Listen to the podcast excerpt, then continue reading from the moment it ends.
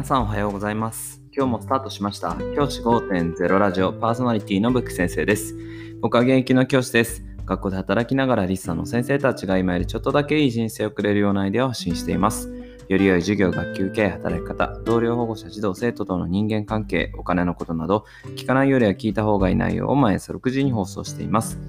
通勤の後から10分間聞き流すだけでも役立つ内容です。一人でも多くのリスナーの先生たちと一緒に良い教師人生を送ることが目的のラジオです。今回のテーマは超簡単オンラインクラスルームの活用法ということでお話をしたいと思います。ギガスクール構想が進んでいく中で各自治体でいろいろな、えー会社とですね契約をしているそしてその会社が出しているサービスを使っていることが多いと思います。まあ、具体的に挙げると例えばよく聞くのはロイロノートですね。ロイロノートであったり Google クラスルームであったりあとは、ま Windows の Microsoft Teams なんかがよく定番で使われているものかなというふうに思います。まあ、オンラインクラスルームなんかいうふうな言い方をして、オンライン上のこう掲示板であったりとか、情報をこうやり取りする掲示板的な役割もありますし、課題をオンラインで出したりっていうふうな活用方法があると思います。そういったものを使っていく中で、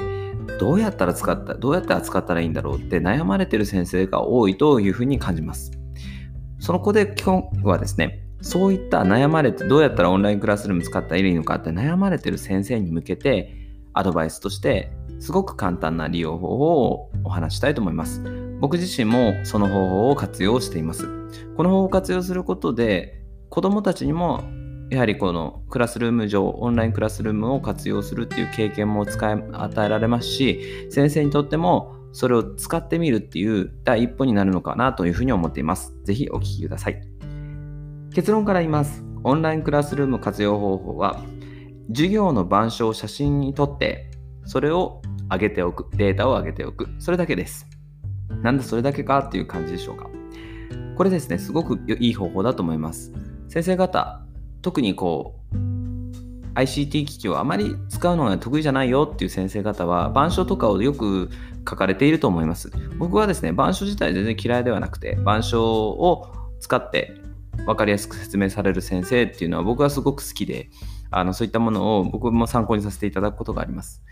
ですのでそうせっかくですね板書を書いたらですねそれをですね写真に撮ってそれを上げておけばいいと思うんです。これが僕がおすすめする活用方法です。写真板書を写真に撮って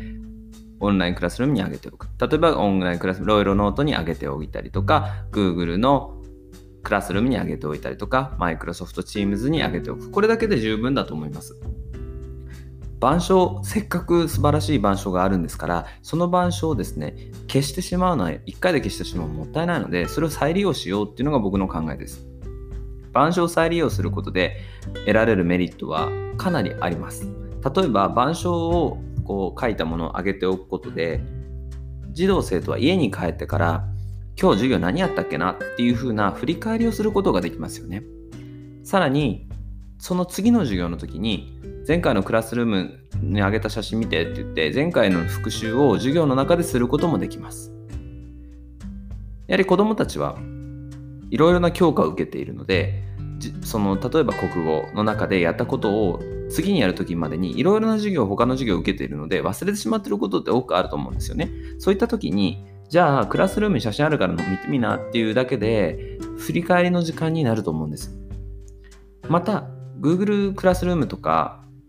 ロイロノートも含めてなんですけどコメントする機能がありますよね。そのコメントを使って家に持ち帰って見てみた結果分かんないところがあったら先生に質問できますよね。先生も勤務時間内であれば答えることできると思いますし例えば先生が都合が良ければですよね。まあ僕はあの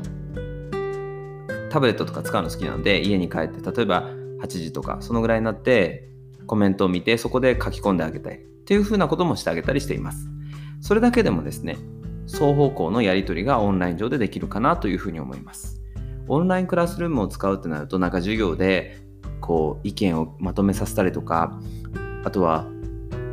テストをオンライン上でやったりとかっていうようなハードルが上がってくるとやはり使いづらいさを感じると思うのでまずは板書を取って写真に撮ってそれを開けておく。それだけでも十分だと思いますのでぜひオンラインクライスルームの使用の第一歩として活用してみてはいかがでしょうか。じゃあ今日はこの辺で起立例着席。さようなら。また明日。